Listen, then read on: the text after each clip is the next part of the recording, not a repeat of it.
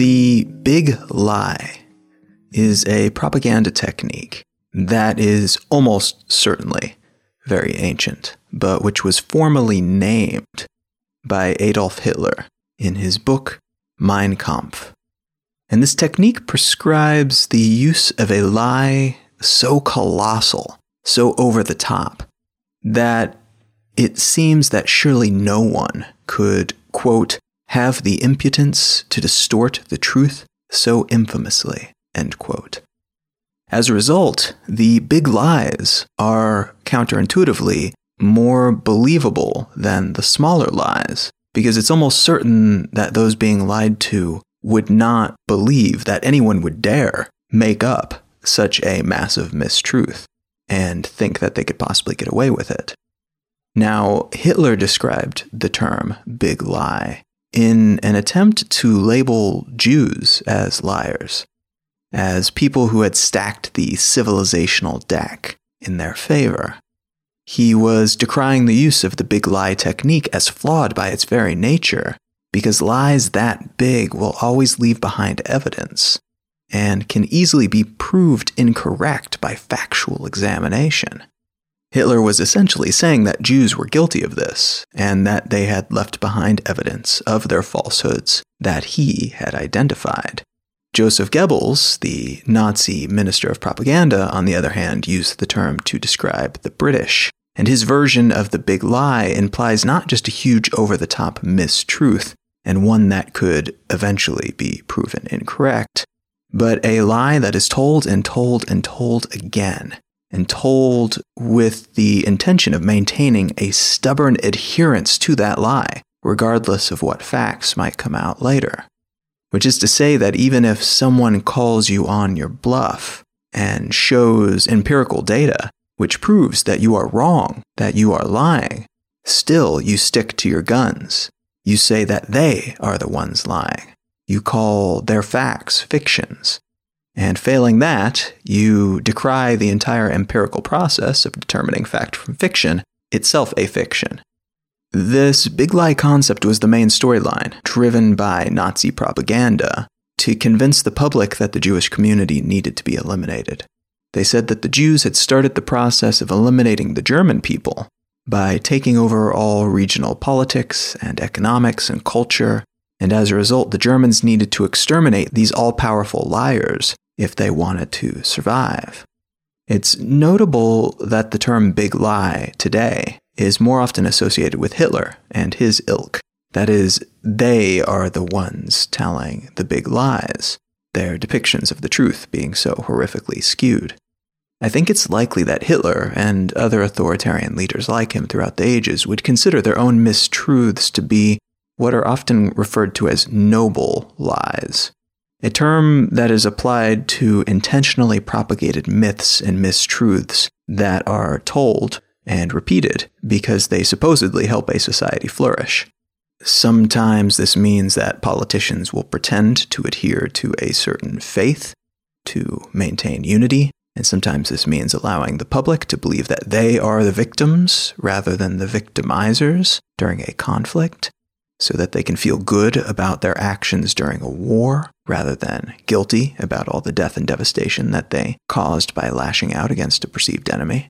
Like many other demagogues, however, a demagogue being a political leader who seeks support by appealing to popular desires and prejudices rather than by using rational arguments. Like many other demagogues throughout history, Hitler was guilty of the very crime of which he accused other people.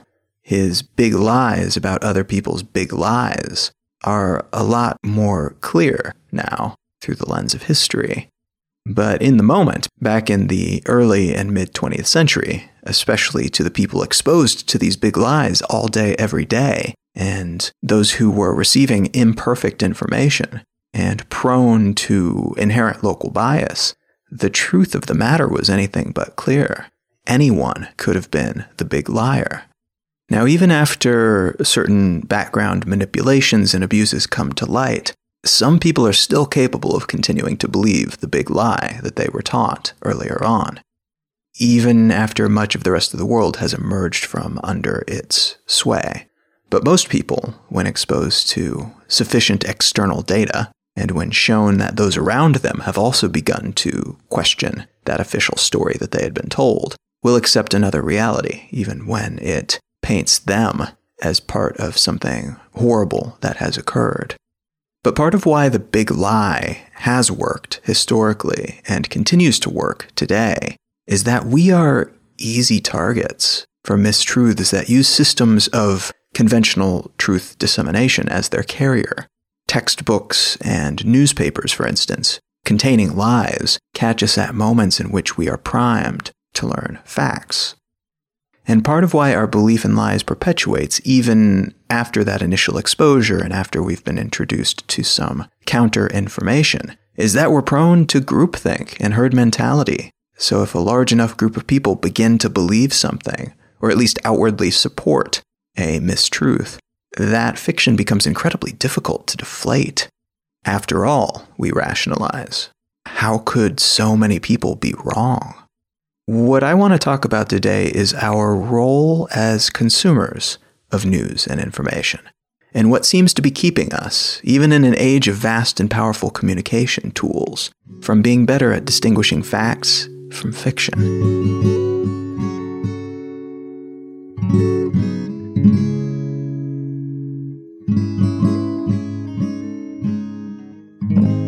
You're listening to Let's Know Things. I'm Colin Wright. Let's Know Things is a listener supported show. And what that means is if you are finding value in it, consider stopping by letsknowthings.com and clicking on the contribute page. From there, you'll find an array of different options of ways that you can help propagate and perpetuate this program. You can leave a review on iTunes, you can share it with a friend or your social network, you can send some money my way, or you can purchase one of my books. Any and all methods of contribution are very much appreciated. Thank you so much to everybody who has already done so. If you are considering doing so, I appreciate the consideration. Another great way to help support the show is to check out our sponsors. The first sponsor today is Audible. If you go to audibletrial.com slash LKT, you will receive a free month of Audible, plus a free audiobook of your choice from their vast collection of amazing audiobooks. And this episode is also brought to you by HostGator, my hosting company for many years now. If you go to hostgator.com slash LKT, you will receive a special discount that they give to listeners of Let's Know Things. All right, let's get back to the show.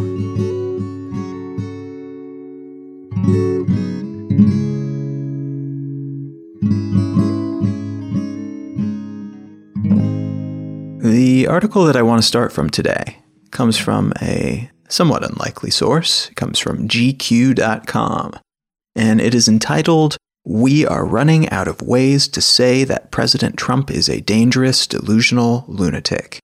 And you can see immediately why this is probably not my usual reading material. I am not a fan of now President Trump for many reasons, but I'm also not a huge fan of incredibly slanted journalism. And this piece is incredibly biased in that it makes full use of an elaborate combination of pull quotes and italics and casual frustration language to speak quite clearly about something that a lot of other news outlets are only dancing around.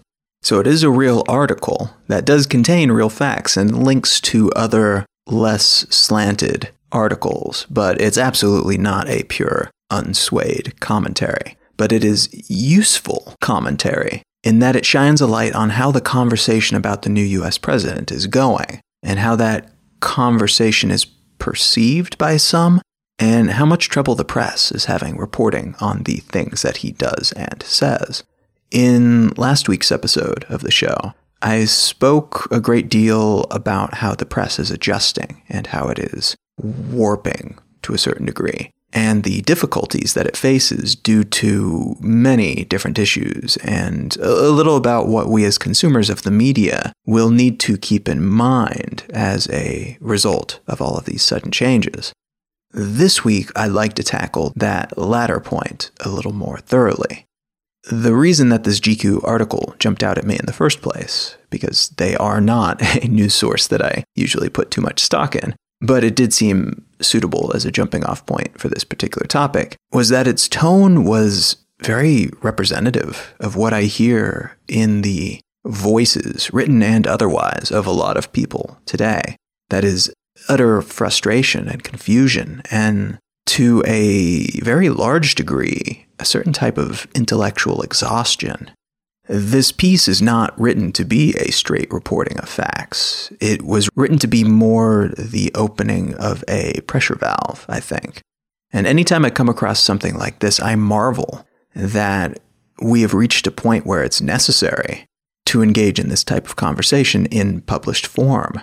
But I also kind of get it right now. I myself am a super intentional consumer of news and I go through and catch up on what's been happening every day. And lately, after doing my daily reading, I have just been wiped out. Something has changed. There's a condition called compassion fatigue, which is common in nurses and therapists, in cops and first responders, and anyone else who regularly deals with trauma and sadness and pain and angst and violence, even if the people directly experiencing these symptoms are other people who you are merely treating or talking to, or even just exposed to in some indirect manner. Just as a nurse who deals with blood and bile and vomit and pus and other similar fluids can't help but become inoculated in different ways to the revulsion that the rest of us might feel. Those who deal with psychological gore likewise build up a kind of callus to it and this callus doesn't mean that they are no longer compassionate, but rather that their body, their brain, is protecting them from suffering all the time alongside these other people all day long. People who experience compassion fatigue are often left feeling tired and depressed and report an increase in nightmares and a decrease in overall happiness. Even things that made them happy before seem to make them less happy. These are side effects of the body absorbing these mental blows subconsciously so that we don't need to deal with them on a conscious level, which allows all those nurses and cops and therapists to do their job and to get through what could otherwise be an incredibly difficult time. Another name for compassion fatigue is STS, which is an acronym for secondary trauma syndrome which is pretty fitting, I think, as this is kind of like the secondhand smoke of the psychological trauma world. Most of us experience some degree of empathy toward others, which is part of what allows us to operate well as couples, as families, as communities, as societies. We ratify laws and we punish criminals because we are able to empathize with those who will be protected by those laws. And we can feel a desire for vengeance on behalf of those who are victimized by criminals. There are three, or more, depending on who you ask, but three main types of empathy that are usually discussed as the primary types, as opposed to all the subgenres of empathy that are out there. The first is somatic empathy, and this is related to our mirror neurons, which are neurons in our brain which cause us to feel or experience a physical reaction when we see something happening to or done by others. The second is affective empathy, which is also called emotional empathy. And this is what allows us to feel emotional states that others feel, or rather, the emotional states that we assume they feel, they being who they are, and allows us to experience what we believe they are experiencing from that perspective. And the third is cognitive empathy. And this is the ability to understand another person's mental state, the perspective from which they view the world, and then to intellectually grok how they probably see things based on all the variables that make them who they are, the ones that we are aware of at least. Those latter two types of empathy, emotional and cognitive, are thought to influence things like altruism, though recent studies seem to show that it's the intellectual, the cognitive understanding of someone's perspective that is more linked with giving, while the emotional feeling what they feel, empathy, somewhat counterintuitively is more likely to result in emotional distress and a resultant pushback against those emotions, which can in turn, very strangely, lead to things like victim blaming, because we want someone to blame for the things that we feel as a result of learning about their experiences. And our subconscious causes us to lash out against the actual victims with whom we are empathizing, who seem, from our subconscious's snap judgment, to be the source of our discomfort. Now, that said, this is all still a very young field of research, as the ability to strongly associate these concepts and even being sure that we understand them well enough to link them to real world actions and observations it's still very limited. But what does seem to be clear, or at least relatively clear, is that one, we are all at different places on a spectrum when it comes to our ability to empathize in different ways. And that might be many different spectrums, maybe one for each type of empathy. And we are on different places on all these different spectrums for each. And two, that there is a cost to this empathy. As I mentioned, empathy allows us to better relate to each other, to form relationships, and to understand how others might feel and think, which are definite societal advantages. But it costs us energy to empathize, much in the same way that willpower is thought to drain us of glucose, which is the form of energy that fuels our brain. And also, like willpower, research suggests that we can get better at empathizing by working out our relevant mind muscles so that we're able to better get into the proper mental state for it and so that we can more healthily cope with the repercussions and absorb them safely rather than being totally torn down by them. Now, remarkably, just like with germs and information, our ability to spread psychological conditions has seemingly increased radically alongside our constantly improving communication channels.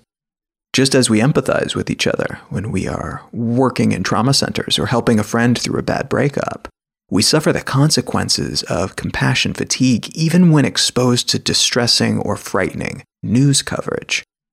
Studies have shown that repeated exposure to news filled with conflict, heart wrenching stories, and violence can cause the viewing and reading audience to experience a type of PTSD, of post traumatic stress disorder. I will link to a resource from the United States Department of Veterans Affairs website in the show notes, where they have published a report by the Dart Center for Journalism and Trauma on this topic. And as noted in that particular study, people who spent more time with news reports about violence and terrorism in particular were far more likely to report symptoms of PTSD than those who did not. These are not soldiers that are reporting these symptoms, by the way. These are adults and children back home that are simply reading about it and hearing about it and seeing images of it. And yet it seems that as a consequence of the empathic capabilities they have that can be so valuable, they experience many of the same symptoms these soldiers experience, though typically to a lesser degree. What this means for an interconnected global species like us cannot be overstated. We still have to connect about half the population to the internet, but many billions of people are already plugged in and tuned in, keeping pace with news cycles that are often ultra focused on violence and mayhem and emotional drama of all kinds because that is what sells advertisements and attracts clicks. The news networks and journalists who present this type of stuff are not trying to hurt anyone. In fact, many of them are trying very hard to ensure we don't get hurt by informing us about these threats that are indeed quite real. But this effort is compounded and changed to a certain degree by the journalism industry's desire to attract audiences and by the way that we, the audience, choose to follow the news today. That is, we don't simply acquire facts, but instead become emotionally involved in everything, from foreign wars to political commentary. As a result, we may, in fact, be doing ourselves more harm than good when we soak up certain types of news over a certain period of time and in a certain way. But the trouble is, we are in fact drawn to the emotional and the violent. It's an evolutionary thing. There is something in us that cannot help but stare at a car accident and watch day after day as the same tired, predictable dramas play out on our soap operas and primetime cop shows. These things titillate us and make us feel something, and they trigger the release of endorphins, which are essentially opiates that our body produces to make us feel good, usually as a reward of some kind. Activities of this sort, which trigger the release of endorphins, are strongly habit forming, which is worth mentioning is a different thing from addictive, which is more of a chemical dependency. Habit forming, on the other hand, is our brain and body saying, okay, let's do that thing more often because that felt good. It then helps us subconsciously come up with excuses to do such things more, and subconsciously helps us create habits around it. Habitual runners who come to enjoy the flood of endorphins that they receive after each workout will often experience withdrawal symptoms, including up to migraine headaches, if they break their habit and do not go for a run when they typically do. Their bodies have become accustomed to the pulse of endorphins on a regular basis. I will link in the show notes to a piece that references some studies that were done on this subject in South Africa and in Germany in the 70s, for which families were asked to stop watching television for a month and for a year, respectively. In South Africa, the poorest of the families in particular were unable to stop and resumed watching after one week. And it's thought that this might be because TV was the source of a great deal of the pleasure that they experienced on a normal basis. In Germany, none of the families of any income level could make it longer than six months without television. In all cases, the test subjects reported feeling sleepy, more anxious than usual, and generally depressed, as if, quote, they'd lost a friend, end quote, and they couldn't cope with that loss. Entertainment of this kind fills us with the same type of endorphins that a long distance runner might feel after a good workout. As a result, it is very often habit forming, if again, not truly addictive. And we can experience the same withdrawal symptoms as we might experience from any other come down when we step away from this type of thing, from this type of entertainment. So, as the news becomes more like entertainment, as we near compulsively check our Twitter feeds and the CNN homepage and listen to talk radio and discuss current events with friends because it's entertaining, not because it's purely intellectually stimulating and educational we fall prey to this potentiality that our brains will reward us for this act, for indulging in this drama. And as such, we will get hooked on that regular surge of endorphins. And typically, I would say that getting hooked on the news is far better than other types of habits, but as the networks and other entities involved become more focused on getting those ratings and getting more viewers and clicks, they are also struggling to ensure that their content attracts emotional investment and is entertaining to their audience, which in today's world, unfortunately, quite often means more conflict, more violence, more angst, which leads to sluggishness, anxiety, and depression in their viewers. And this is a really uncomfortable situation. We want news and we want information in general to be accessible. We want it to be perhaps not habit forming in the sense that there's some kind of brain chemical that's hooking us on it, but habit forming in the sense that we want to learn and that we want to be informed and that we want to expand our minds and we want to ensure that we have the data required to make good judgments, both personal and moral, and ethical and societal. But what this loop seems to suggest is that we are wired to suffer either way whether we find such information appealing and entertaining and get hooked on it and then pull away, which results in an endorphin withdrawal, or if we stick with it and are exposed to the harsher sides of reality on the regular and experience a steady stream of compassion fatigue. Now, alongside the empathic issues that we seem to have with news as it exists today, there are also certain issues that emerge anytime we have an overabundance of anything, and which are particularly troublesome when it comes to the dissemination of vital facts. Smart companies and politicians and celebrities and the PR firms who help them spin the news cycles know that you drop bad news on days in which there's already a lot going on. You wait until someone else has messed up and some new scandal is all that's being talked about. And then chances are your news, when you release it, will be buried. And though some people will be aware of it, their outrage will already be aimed elsewhere, or their emotional reserves will be too drained to make much noise about it. They'll be too emotionally exhausted to care. This is something that Trump's team has done to great effect before and after the election. Anytime truly bad news has been about to land, he would say something vulgar or horrible or confrontational on Twitter, or leak something equally horrible sounding, but not as intrinsically deadly to his campaign as the stuff that he wants to conceal. As a result, people were talking about his offensive remark of the day, while in the background, his awkward business relationships and potential legal issues were being quietly swept under the rug. The gossip worthy and easy to understand overshadowed the bigger, more foundational, more complex issues almost every time. The people who are most adept at manipulating the media know that we, the audience, only have so many fucks to give. And as a consequence, they can only burden us with so many stories, with so many breaking news headlines, before we're likely to tune out and to mentally and emotionally shut down. So, how do we deal with this? The world of design, I think, offers an interesting solution. When you look at hierarchy on a page, there are certain rules that you want to keep in mind and certain things that help you organize information in a way that makes it apparent what's least and most important.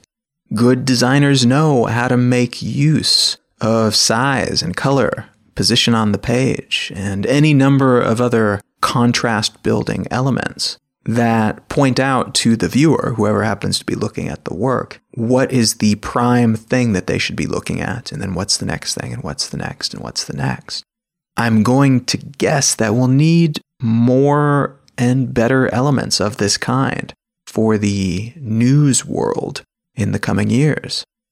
Because today, even the information buffs are having trouble sorting out the valuable stuff from all the puffery. I can definitely feel this in my own information consumption habits. It's become more difficult and more time consuming and more tedious and frankly more tiresome than ever to try to get to the good stuff because of all the bad that's in the way and the lack of distinguishing factors between the two.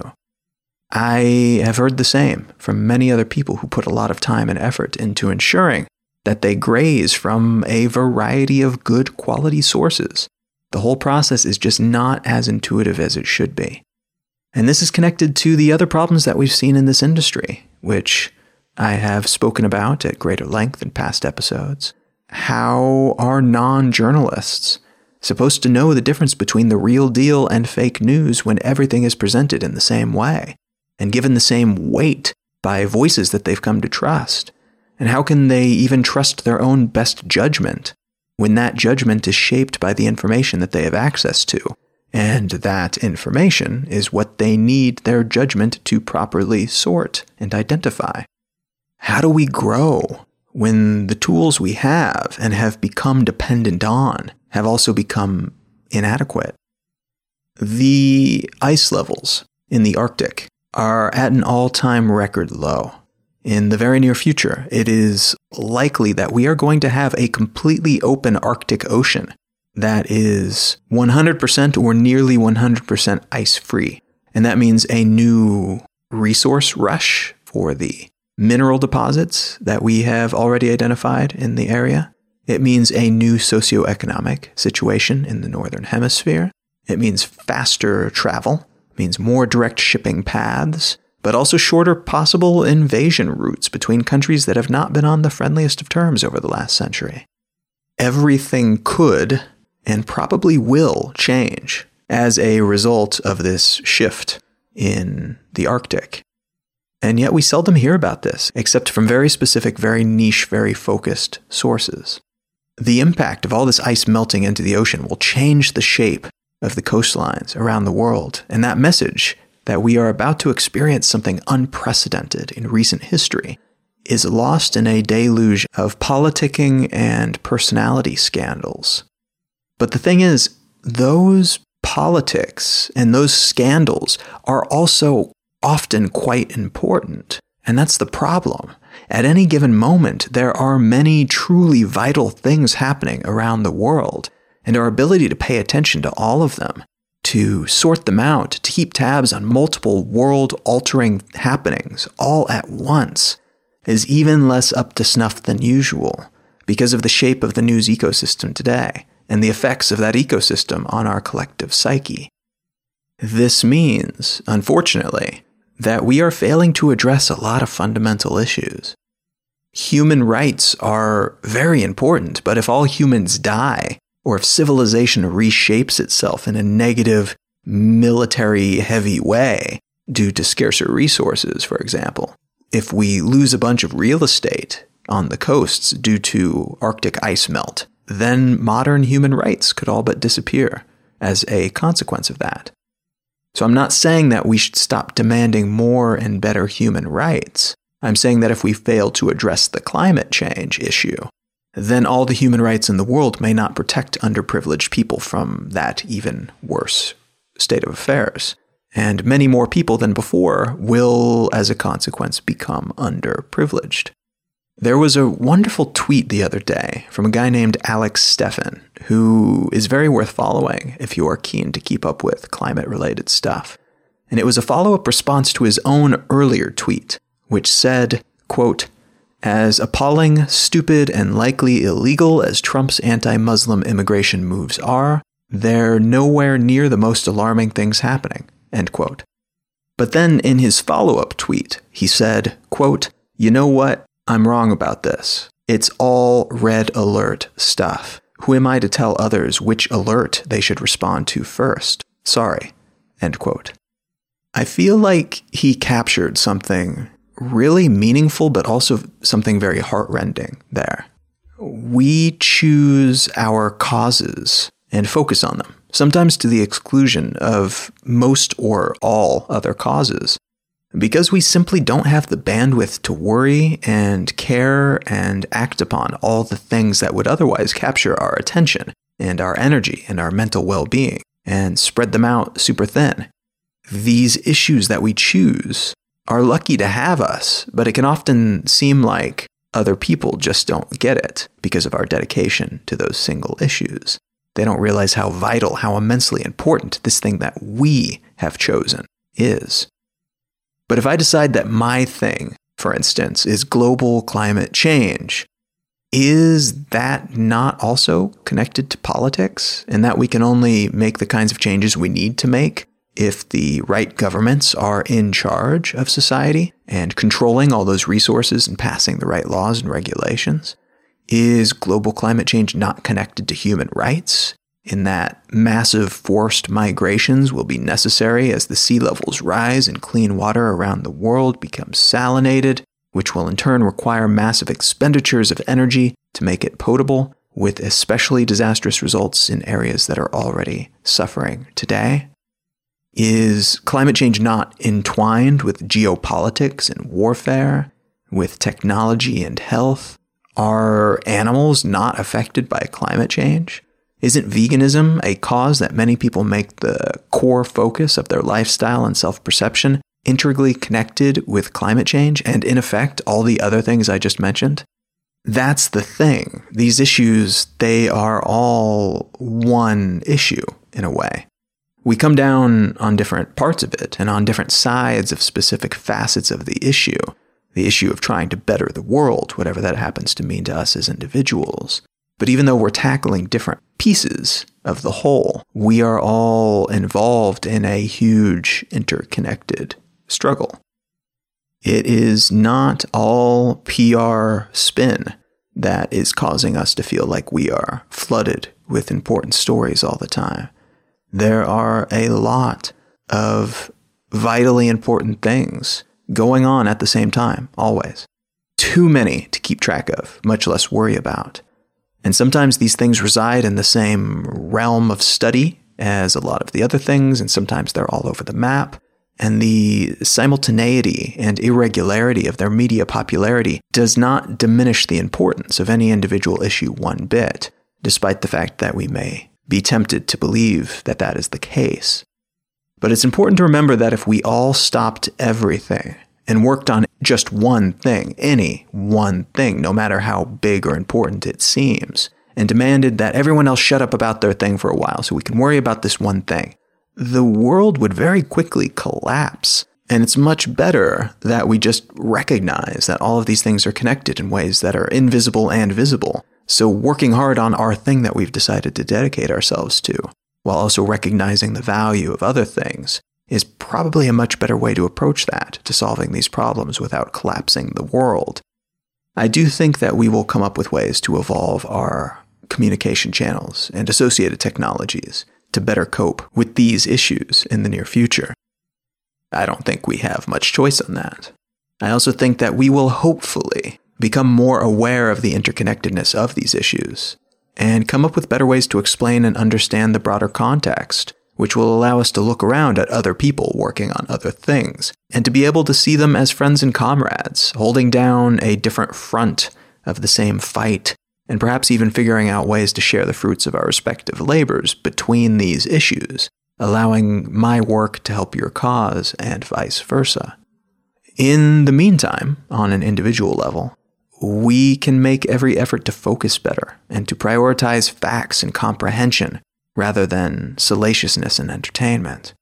We can silence some of the most obvious perpetrators of confusion and compassion fatigue by deleting all those greedy and needy apps that ping us all day long and deny their notification permissions on our devices. We can silence all those distractions and allow the news to reach us only when we want to hear it, when we intentionally seek it out at moments when we are trying to learn things. From there, we can extract ourselves from it just as easily as we can find it which is not what these cumbersome networks and other media entities want us to do, but it is likely a whole lot better for our comprehension and our mental well being, and ultimately, hopefully, our mutual understanding.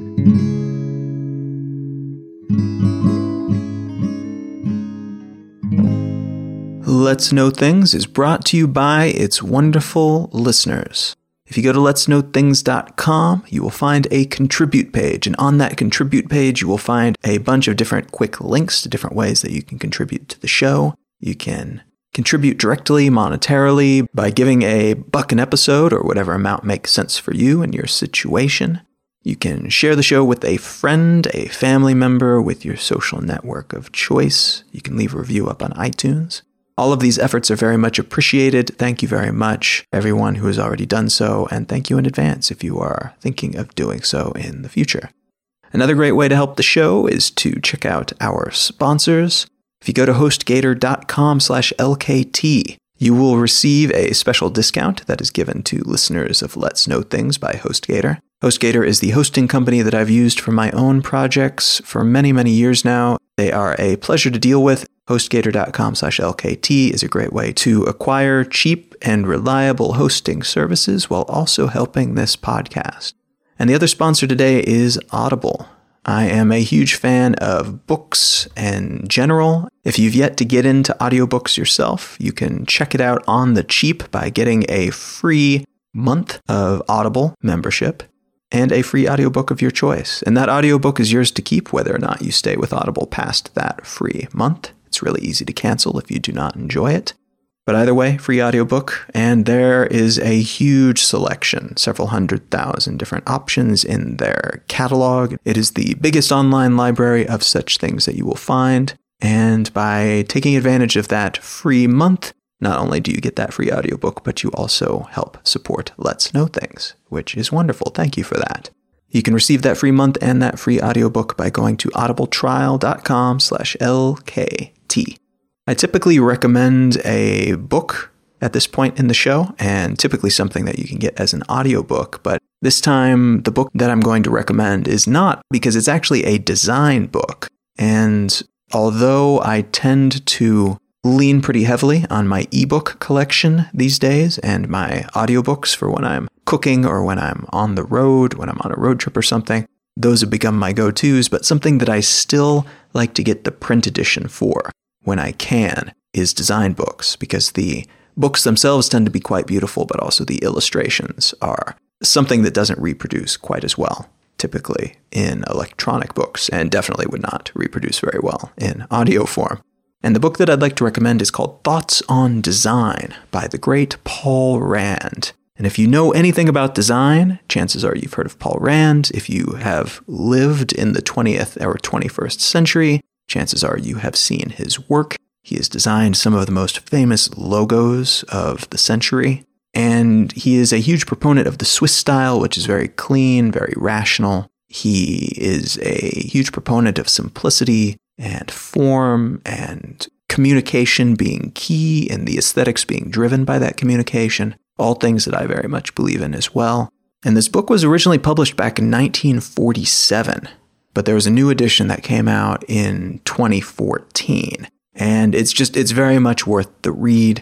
It's a great guide to understanding the fundamentals of design, the philosophy of design. And then if you are thinking about or researching or even just interested in in any vague way, the way that we communicate things through visuals, learning a little bit about design is a good way to do that. And Paul Rand is an amazing, legendary voice within that space.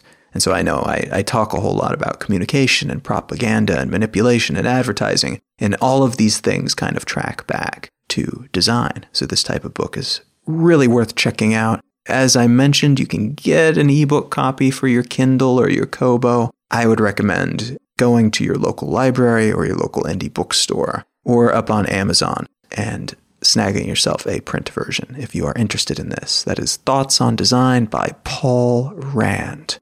You can find out more about me and my work, including a full list of my books if you're interested in checking out one of the books that I have written, at colin.io. And you can find me pretty much everywhere on the internet at Colin is my name. You can find my blog at exilelifestyle.com. And you can find the Let's Know Things social media accounts at Let's Know Things. Thank you so much for listening. I am Colin Wright, and I will talk to you again next week.